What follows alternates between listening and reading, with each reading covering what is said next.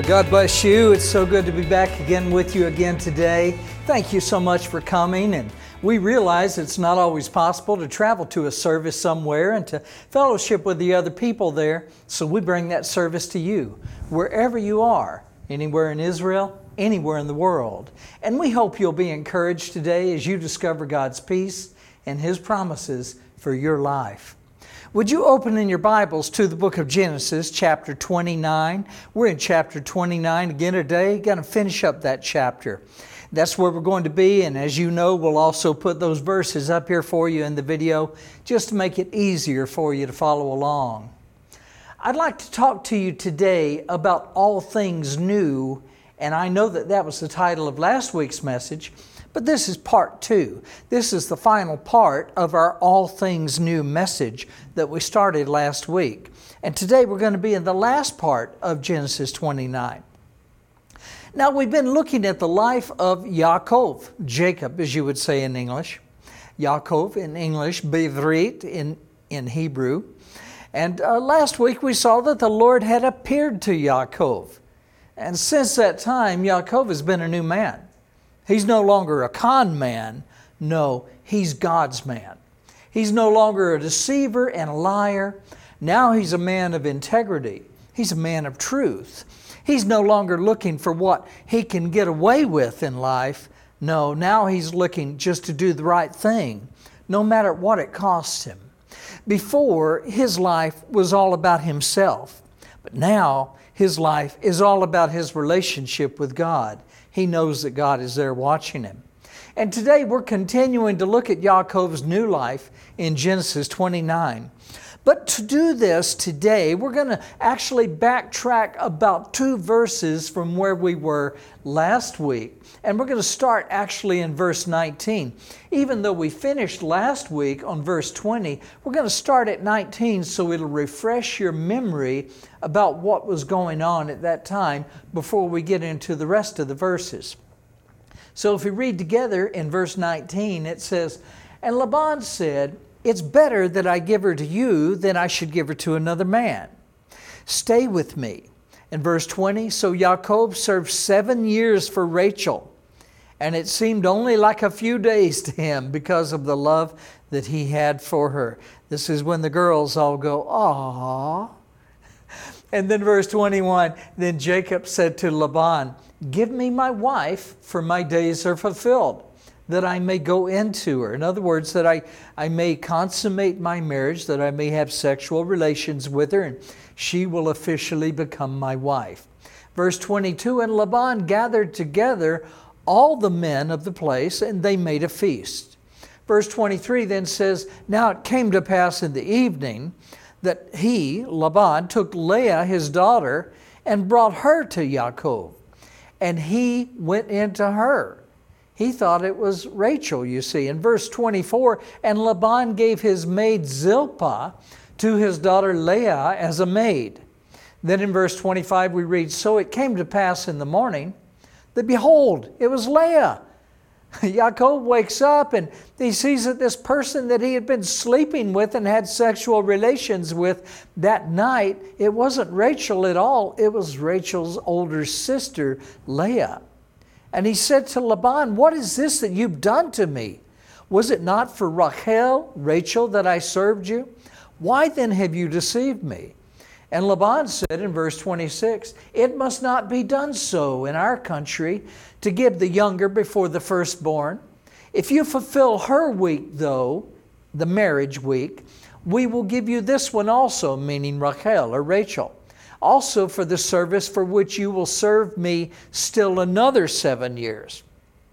Now, we look and see what happens, and we see that, of course, Yaakov used to be the con man. He was the guy that stole the blessing from his brother Esau by lying to his father Yitzchak, that telling him he was Esau instead of who he was, Yaakov. And so he was a con man. And he actually sold a bowl of soup to keep his brother from fainting, and required his brother to give him his birthright, that he would get more inheritance than anyone born younger than him, you see. So he was quite the con man. He was all in it for himself, trying to get everything that he could for himself. It was all about himself. He was a selfish young man. And he tried to do all of these things, but since he met the Lord along the way, on his way to this land of Padanaram, where he was going to see Laban and his relatives and stay out there for a while so that his brother Esau would not be able to kill him. He left for a while until Esau's anger cooled off from Yaakov stealing his blessing from his father, Yitzchak. And so along the way, God appeared to him. Remember, he appeared to him in that dream at night. And ever since the Lord appeared to Yaakov, he's been a changed man. He's no longer thinking about deceiving people, no longer thinking about lying to people. But here he comes to this place. He falls in love with Rachel, and he makes a deal with Laban. He says, I'll work for you 7 years for your daughter Rachel to be my wife. And Laban agreed. Make no mistake about it, there was no ambiguity. I mean, you couldn't interpret it any other way. Laban did agree. But then the night of the wedding, it was customary for the bride to be covered all the way from the top of her head to the bottom of her feet so that the husband could discover his bride. And in the darkness of the night, Laban brought Leah into the area there where Yaakov was, and she lay down, and Yaakov thought it was Rachel, and he had sexual relations with her. Then the next morning when the light was up, remember, they didn't have fluorescent bulbs or, you know, any of these things back then. They didn't have flashlights or anything. It was dark when it was dark, and that was the time to go to sleep, and you worked during the day, but nighttime, that was the time for sleep. And so At that time when Yaakov was expecting Rachel to be brought to his tent or to his dwelling there, Laban deceived him and brought his older daughter Leah instead. Yaakov didn't fall in love with Leah. He fell in love with Rachel. He didn't make a deal with Laban about Leah. No, he made a deal with Laban about his daughter Rachel. And they both agreed. And it was in plain black and white there. They understood what the deal was. And Laban is now changing the deal. And we see that Laban is a person of deception. He's the con man now. And Yaakov, who used to be the con man, well, now he's the victim. And he's seen what it feels like to be conned and to be taken advantage of and to be deceived and to be lied to. You see the deception of Laban trying to steal 7 more years of labor from Yaakov because he sees how much he loves his daughter Rachel. And even though Yaakov has already worked for 7 years, thinking he was working 7 years to get Rachel as his wife, and they both had agreed that that would be the case, that would be the deal, now he's having to work 7 more years. What was that? That was just Laban being deceptive and stealing 7 more years from Yaakov and taking advantage of him. Now remember that even though back home, Yaakov was very wealthy and he had a wonderful place to stay and hundreds of people around his family to serve them, and everything was beautiful, and the herds and the flocks that they had, they were extremely wealthy. But along this trip, he didn't bring any of that.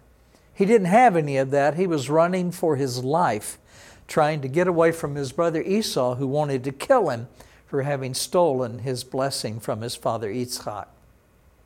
Yaakov didn't have any wealth to give Laban.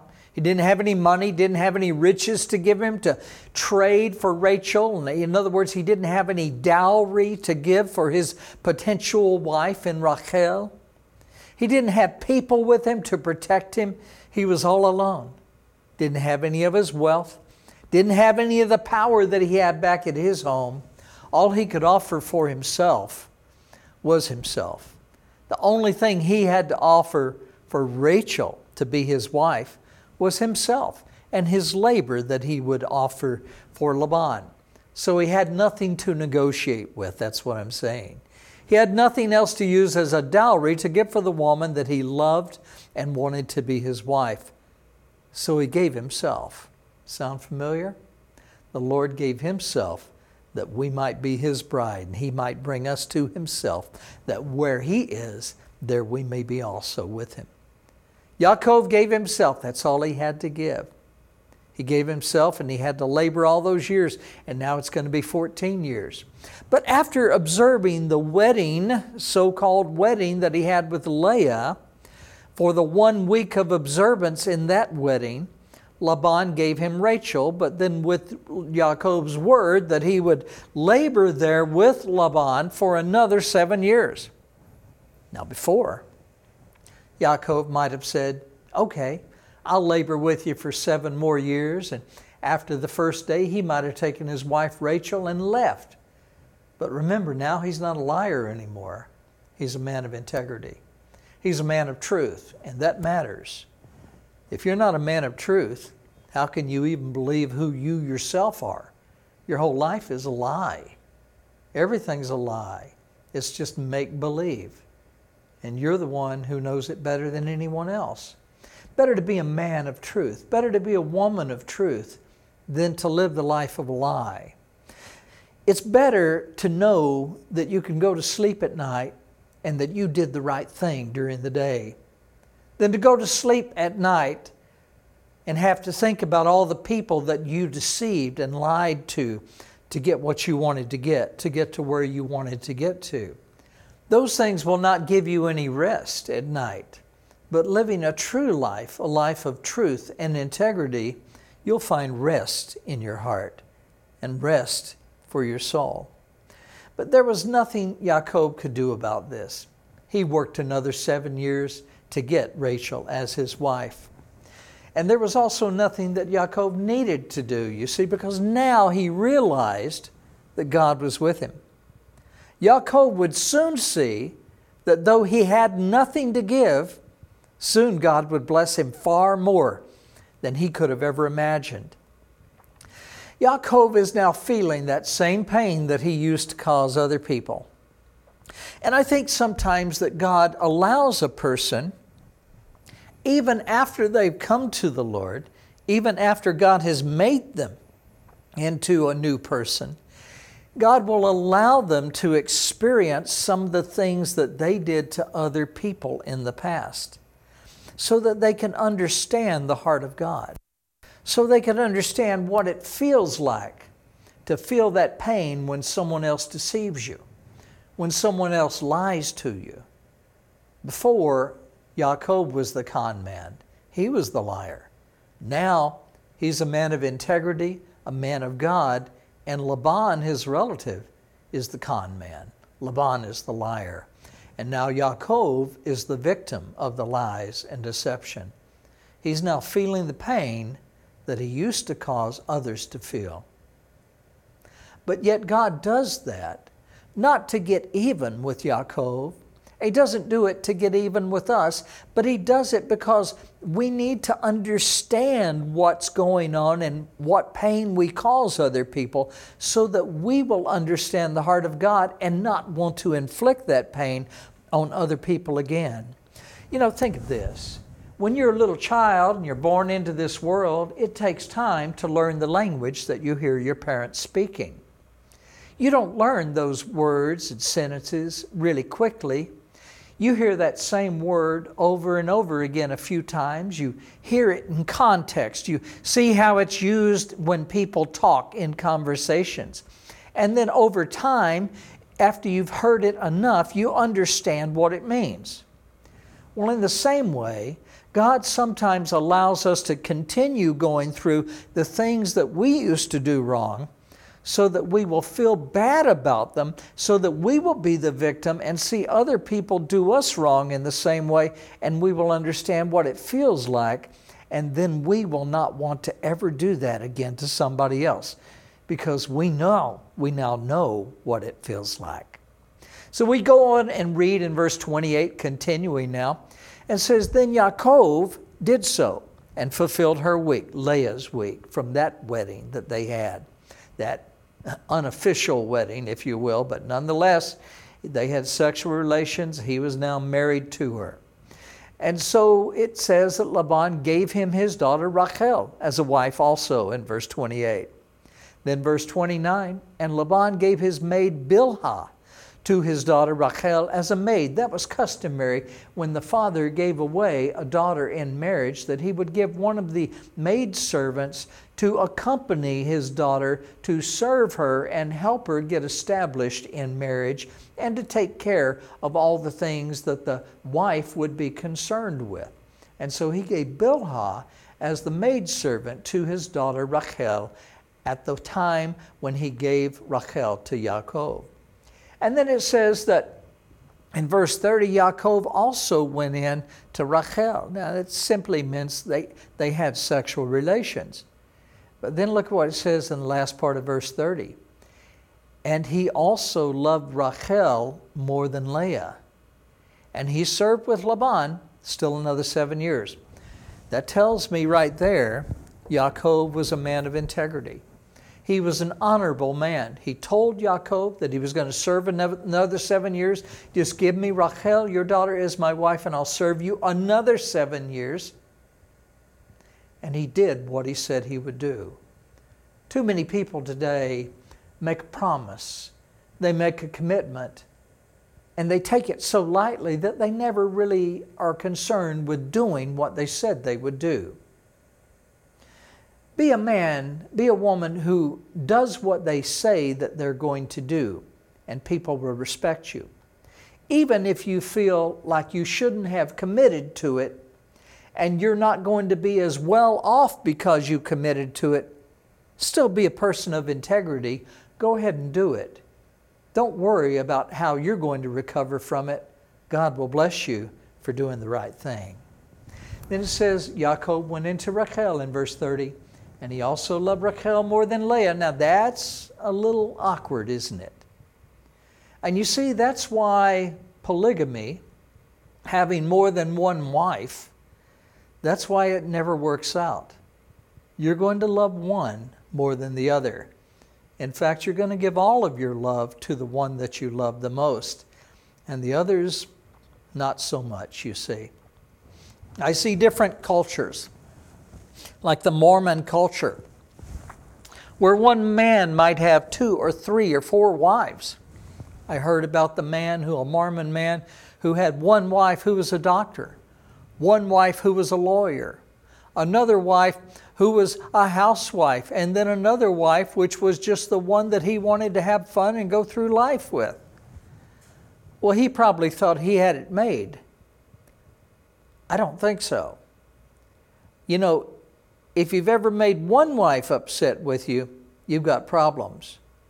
If you make 4 wives upset with you, I don't know how you're going to work that out. It's better to be the husband of one wife. It's better to be the wife of one husband.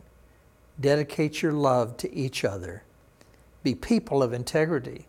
When you say, I do, you mean it. When you say you'll be there with them till death do you part, you mean it.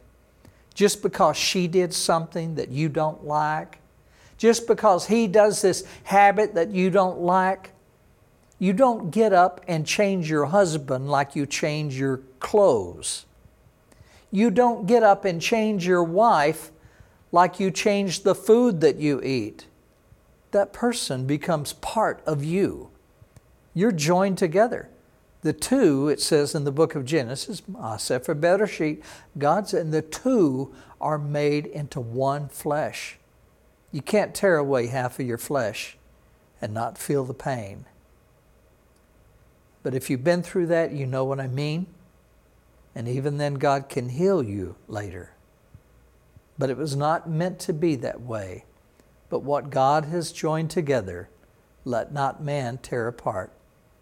But it says that Yaakov loved Rachel more than Leah, and he served with Laban another 7 years. Now we see that Yaakov is letting God fight his battles for him. Laban did him wrong, but Yaakov understands that God is the invisible guest there. He's the one who hears the words of Laban, and he hears the words of Yaakov as Yaakov and Laban are talking. He's right there with them, the invisible guest, watching over him like God promised him he would be when the Lord appeared to him on the way there, and he was sleeping out in the dirt, had his head on that rock, using that rock as a pillow, and God says, I'm going to be with you. I'm going to bless you. Now Yaakov knows the one who is there with him, the invisible guest who's watching over him, the maker of heaven and earth. Yaakov does whatever he has to do to win his wife to himself, just like the Son of God did whatever he had to do to win us to himself and to rescue us from the sin that was going to destroy us. Now, we read in verse 31, then continuing, when the Lord saw that Leah was unloved, he opened her womb. But Rachel was barren. He's saying that neither one of them was having children. But when the Lord saw that Leah was not loved, he had pity on her. He opened her womb and she could have babies. But Rachel was not having any babies. Then verse 32, so Leah conceived and bore a son. And she called his name Reuben. Now I want you to pay particular attention to these names. You may think we're just closing up the chapter here. There's a whole nother message in these names.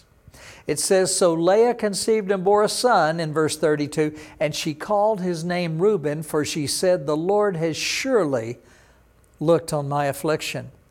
Now therefore my husband will love me. You see what she said? You see, I've told you before that in Hebrew names mean something. That's why when you have a baby, you don't name that child until the 8th day on the date of the Brit Milah. Brit Milah is how we say in Hebrew, circumcision, on the 8th day. You name that baby. Well, why on the 8th day? Well, you've had 7 days, 8 days at that point to see what that child is like. See a little bit of personality start to emerge.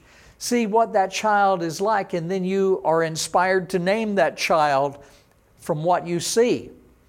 And so she named this one from what she was going through.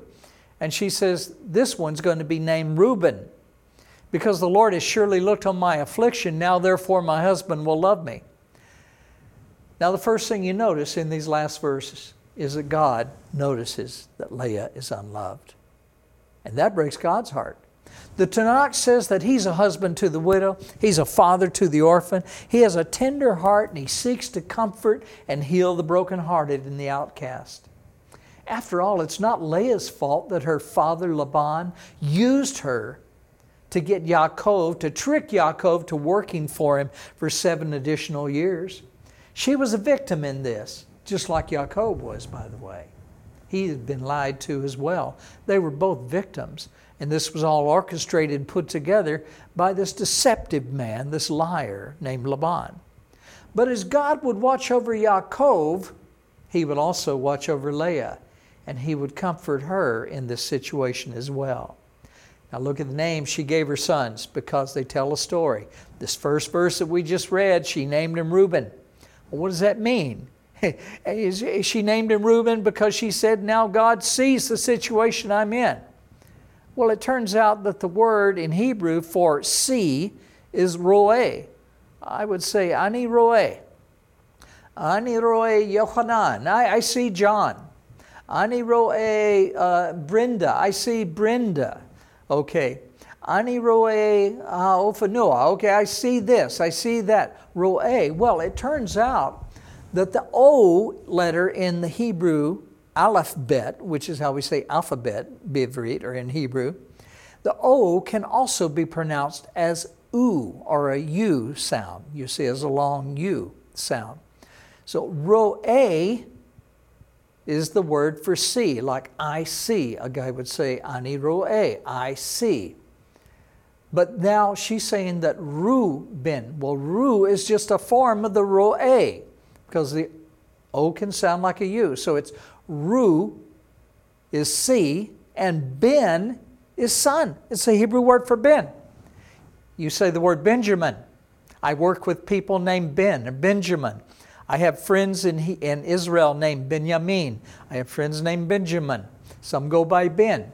but it's short for Binyamin. Benjamin is how you would say it in English, Binyamin be'ivrit, or in Hebrew. And Binyamin means son, Ben, Yamin, son of my right hand. In other words, the son of the wife whom I love, the one who is my right hand. The son of my right hand, that's where the word Binyamin, or Benjamin, comes from. But now Reuben is see, Ben. And it's basically, see, I've got a son. See, a son. I couldn't have babies before. Rachel, my sister, couldn't have babies. But now I have a son. I'm unloved by my husband. He loves my sister Rachel instead of me. But perhaps now I have a son, so he will love me for giving him a son. That's what she's saying. So his name is, see, son, Reuben. Reuben. It comes from the word lirot, to see in Hebrew, be'ivrit. So now that U sound in there, Reuben, and we see that that's the name that she gives her firstborn son. But it's interesting what she says after that son is born. She says, now my son, now my husband will be attracted to me. It's not her fault. She's the victim. He's the victim. But look at what she said in verse 32. The Lord has surely looked on my affliction. Now, therefore, my husband will love me. He's given me a son. See, a son. And she's hoping that her husband will see the son and now be attracted to her and love her. That's not the case. He fell in love with Rachel. It was Laban who put Leah and Yaakov together in deception and lies, and they're both hurting from it. But Leah is all alone. At least Yaakov has Rachel, but Leah's all alone, and she's outcast, and the Lord sees her broken heart, and that breaks the Lord's heart as well. So God is going to watch over Leah. And in verse 33, it says that then she conceived again and bore a son, and said, because the Lord has heard that I'm not loved, he has given me this son also. And so she named him, now your Bible says Simeon or Simon. Simon. That's how you would say it in English. I've mentioned to you before that the S in Hebrew can have a tiny little dot over the letter for the S. And if the dot is on the right side, it's pronounced as sh. But if the dot is over the letter on the left side, it's pronounced as sa. So the same letter can either be sha or sa. It turns out the Hebrew name for your English Simeon or Simon is actually she instead of si. So it comes out that it's Shimon. And the accent for 90% of the words in Hebrew is on the last syllable. So if you take it off of Simon, the first syllable, and put it on the last, on that O-N, then you'll pronounce it with that sh sound as Shimon. Shimon.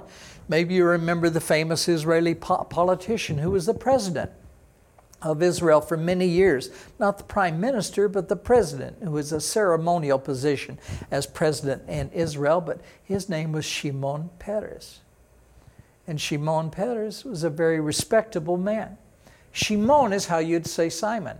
Well, here's why I'm saying that. Because Shimon is actually taken from the word for hear, or listen or hear, from Hebrew. If I would say lishmoa, be'ivrit, if I were to say lishmoa, a Hebrew word in Hebrew, lishmoa, you see that SH sound in the SHMO, lishmoa. Then that's the same sort of letters and root that's used in Shimon or Simon, as you would say it in English. So she says, I'm going to name this child Shimon. That's how it would be said in Hebrew instead of Simon in English. I'm going to name this child Shimon because the Lord has heard that I'm unloved. Sometimes you hear on the taxis and everything, you're riding in a taxi in Israel and Tel Aviv, and you hear the people on the dispatch desk calling to the taxi, and they say, Abi, Shemeach, are you listening? Can you hear me? Can you hear me? And so they're saying, Shemeach, they're basically saying, can you hear me? But you see that same sound, Shomeh. So it's like Shimon, taken from the same root there. So now Leah has said, I have a second child, a second son, and it just proves that the Lord has heard me. So I'm going to name him, in honor of the Lord hearing me, I'm going to name him Shimon, taken from the word meaning to hear. What Leah is saying is that God has heard her, that he knows what's happening to her. She knows that God is there watching her, that God sees her. Remember Reuben, taken from the word see, a son. And now Shimon, taken from the word to hear. The Lord has heard me. And so now verse 34, she continues. It says, she conceived again and bore a son and said, now this time my husband will become attached to me, because I have borne him now 3 sons. Therefore his name was called Levi, as you would say in Anglit, Beanglit in English. We have Anglit means English, Ivrit means Hebrew. So Beanglit, Shemo, or his name is Levi. Ivrit, Levi. Okay, and it means attached. Now, this is now the 3rd son. We need to talk about this. It would be easy to just casually read over these last few verses about Leah and her sons and just go on to the next chapter. Just view them as kind of a genealogy, if you will. But I want you to notice something here. Notice the names that these 3 sons have. Let's look at them one by one. We know from later on in the Bible that certain things happened to these sons. Reuben, turns out that he slept with his father's concubine later in life. And in Genesis 35, verse 22, you're going to see that. He sinned and he went and slept with his father's concubine, which was kind of like an unofficial wife that his father had. He slept with his father's unofficial wife, and that was a sin of lust. He lusted for her and he slept with her. Shimon, his brother, later on in the scriptures, has a sin of anger, and he killed all of these people in Shechem, this town, where, of course, Dinah, his sister, had been raped and abused. And in his anger, he went into all that town with another of his brothers, and they killed all of these men after they convinced them to be circumcised. And while they're all laying there in pain, they went in and slew them all with the sword. That was in Genesis 34, verse 25 through 31. And then in Genesis 49:5, when Yaakov is now old and called Israel, and he's on his deathbed and he's blessing his sons, the blessing for Shimon wasn't good. He said, in your anger you killed these people. He says, cursed be your anger. And so basically Yaakov is talking about his son. I don't know if he said cursed, but he was unpleased at his son's anger that he had killed all of these people when he got angry. So the first son, Reuben, becomes one who exemplifies the sin of lust from laying and having sexual relations with his father's unofficial wife, his father's concubine. Shimon, this second son that Leah had, later is going to have the sin of anger and kill a whole town full of people. Genesis 34, Genesis 49:5, we read about it again, spoken of from Yaakov. And Levi, what about Levi, that third son? Well, the law came through Moses, Moshe Hanavi, Moses the prophet. And Moses was a Levite. Levi becomes the great-grandfather of Moses and Aaron. So they are of the Levites because they're the great-grandchildren of Levi, who is the third son now of Leah. So the law came through Moses. He was a Levite. The Levites administered the law. The law was a school teacher to bring us to the Messiah, to show man that he was not able to keep the law perfectly by his own righteousness, to show man that he needed a Savior, that he could only be forgiven through the mercy of God by believing on that Savior, the Messiah, Yeshua HaMashiach. Okay? And so we see the three sons now that we're talking about in these last few verses, and it's so tempting, isn't it, just to read over it, just to go ahead and get into the next chapter, chapter 30. But then you read over them, and she's got a son named Reuben, she's got a son named Shimon, she's got a son named Levi. But I'm here to tell you, there's more to it than just the genealogy. It tells a story. Reuben, later going to be in the sin of lust, the lust of the flesh. His brother Shimon that we're talking about today, later going to be in the sin of anger and killing, murdering people. And then Levi, through whom the law came through Moshe, his great-grandson later, and that law would show man that he's not able to keep the law or be righteous by keeping the law because he's always going to fail. So Reuben, the sin of lust. Shimon, the sin of anger. Levi, the law can't save you because you can't keep the law all the time, 24/7, 365.242 days per year. You can't do it. No one has ever done it except for the Son of God, who became a man and lived among us, that he would qualify to be a sacrifice. So Reuben, the sin of lust. Shimon, the sin of anger, exemplifying the sin of mankind in general, all the sins of lust, all the sins of anger, all of these evil things that man thinks about, all these evil things that man does. Levi, the giving of the law, showing man what God expects of them, convincing man that they are not perfect and they're not capable of keeping the law to be saved, all to set them up and to make them know that they need the mercy of God to be saved. You can never be righteous enough on your own. Ha-Yehudim sheli. Ha-Yehudim ha-Benim sheli. Listen to what I'm saying. You cannot be righteous enough on your own. You need a Savior.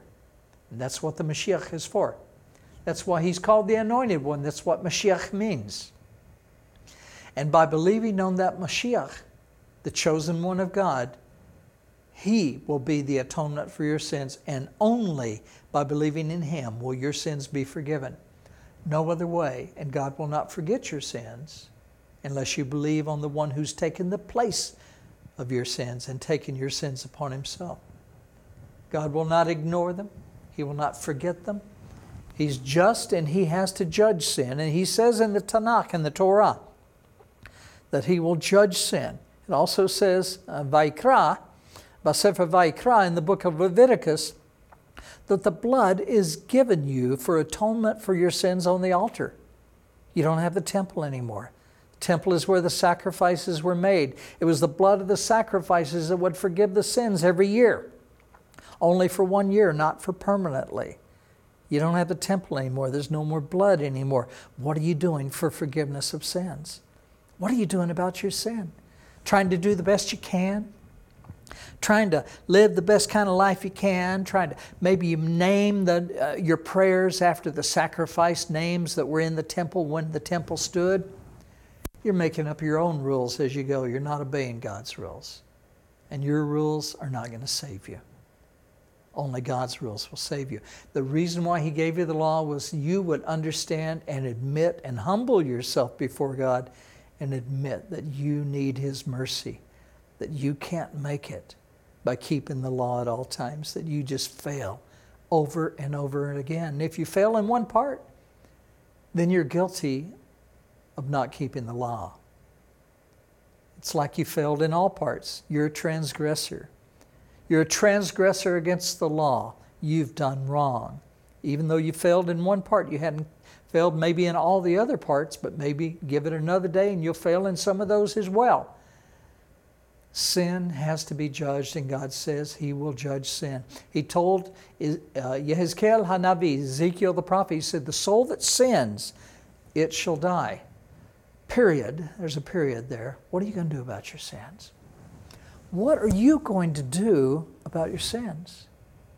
There's no sacrifice with blood in the temple. You have sin. Be honest. You telling me you don't have sin? Well, it's lying right there. That's another sin to add on the list. We all have sin. In fact, the book of Psalms says twice, the book of Isaiah says it again, that God looked all throughout the earth to see if there were any righteous, any that sought him all the time. And it says in all of those situations he found none, no, not one. You see, we've all sinned. We've all fallen short of the glory of God. And it's only through the mercy of God and him sending his Mashiach, Yeshua, and his atoning blood that we can be saved. And just like when it's talking about in Pesach, God said, when I see the blood, when I see the blood on the doorpost of your house, I will pass over that house in judgment. That wasn't just a story for then. That was showing what God was going to do later when he would send his Messiah. And so now today he says, when I see the blood of my blemish-free lamb on the doorpost of your heart, I will pass over you in judgment because your sins have been forgiven. Your sins have been atoned for, not once for the year, but once forevermore. Because he made atonement for your sins, not only in this place on earth, but in the temple in heaven, after which pattern Moses was commanded to build the tabernacle in the wilderness. You know what I'm talking about, my religious Jewish brothers and sisters. Yehudim datim. Ata yodea man yomer. You know what I'm saying. This is the Tanakh, HaTorah. Ata yodea man yomer. You know what it says. You know what it means. Let the peace of God give light to your heart today. Now also notice something else. All of these first three names were about their mother. What am I saying? Well, Leah was talking about her story. Woe unto me, God has seen my dilemma. God has heard about my dilemma. Now my husband is attached to me. It's about me, me, me. And yes, she was a victim, but all of those names had to do with her situation and the trials that she was going through. She was trying to win approval in each one of these things by something she had done. See, I made a son. Now my husband will love me. Oh, look, God heard me. I've got another son. Now my husband will love me. Look, I've got a third son now. Now he'll be attached to me. But I want you to notice something, what happens next. Look at the very next verse, in verse 35, the last verse that we'll talk about today. It says, and she conceived again and bore a son. Now look at what she says this time. And said, now I will praise the Lord. Therefore she called his name Judah. And then she stopped bearing children. Did you see that? After all of her attempts to win approval from her own efforts, her own understanding, she finally gives all of her cares to the Lord. She finally understands what's really important in life is her relationship with God. He's the one who will guide her in life. He's the one who will protect her in life. He's the one who loves her. He's the one who cares for her. He is all she needs. The Lord is all she needs, and the Lord is all we need. And so she names her son, this time, Judah, which has nothing to do with her dilemma, has nothing to do with the situation about her husband loving her. She's turning her eyes off of men, and she's turning her eyes and putting them onto God. It's no longer about what she's done or what she needs. It's about what God has done. It's about what God is doing. It's about what God will do. And notice that after the sins of lust, Reuben, and after the sins of anger, Shimon, and after the failures of the flesh to keep God's law in Levi, all of those things, they come down to Judah. Nothing else works but praise to God for what he has done in Jesus Christ. Praise to God for his mercy. And yes, it was from the tribe of Judah that the Lion of Judah would come, as prophesied in Genesis 49, verse 8 through 10. And Revelation 5 verse 5, the Lion of the tribe of Judah, the mighty one who would come and gain salvation for us. It all comes from Judah, from praising God. Not from our own efforts, but from praising God. He's the one from whom salvation comes. And God brings his salvation through his atoning sacrifice, as spoken of in Yeshayahu Hanavi, V'chamishim v'shalosh, Isaiah chapter 53. That all who believe on him will be saved and find rest for their souls, as promised by God in John 3:16, by Brit Chadashah in the New Testament. Judah, praise to God. So now you see, you can give your life to the Lord, and he'll bring true peace to it, lasting peace. The praise and God's efforts will cause true peace to enter in your heart. All those other things you've tried aren't going to work. Only his atoning sacrifice will give you peace, lasting peace. You can leave that life of worry and stress and fear. You can start living life trusting God to care for you. And when you spend time in his light, praising him, all the cares of this world will simply fade away in the light of his grace and glory when your life is in his hands. Now, why don't you give your life to him today, right now? You could call out to him and he'll hear that cry and he'll answer you. He'll rescue you from the darkness you're in, that situation that you're facing, and he'll shine his light on your heart, and you'll be given new life. He'll change you into a new person. It'll all be made new. And he'll throw away all those past failures. You'll be made completely guilt-free, completely new, given a new start, and he'll give you everlasting life in heaven, and that's guaranteed by God himself. We want to give you an opportunity to believe in Jesus as Messiah and Lord, and to receive God's peace in your own life. You can be saved and given everlasting life in heaven by simply believing that God sent his one and only Son into the world to save us from judgment. Just pray something like this. You can repeat it after me if you'd like. Just say, God, I do want to know you and have real peace in life. I believe on your Son, Jesus Christ, as Lord. Please forgive all my sins. I give my life to you. Thank you, Lord. Amen. Now, if you prayed that prayer, I'll tell you something. God heard you. And he's already started working in your life. A little seed's been planted deep down in your heart. And over time, you're going to begin to see the wonderful changes that he's making in your life. Get in a good Bible-based church. Learn about him and his word. Talk to him every day in prayer. He's going to do beautiful things in your life.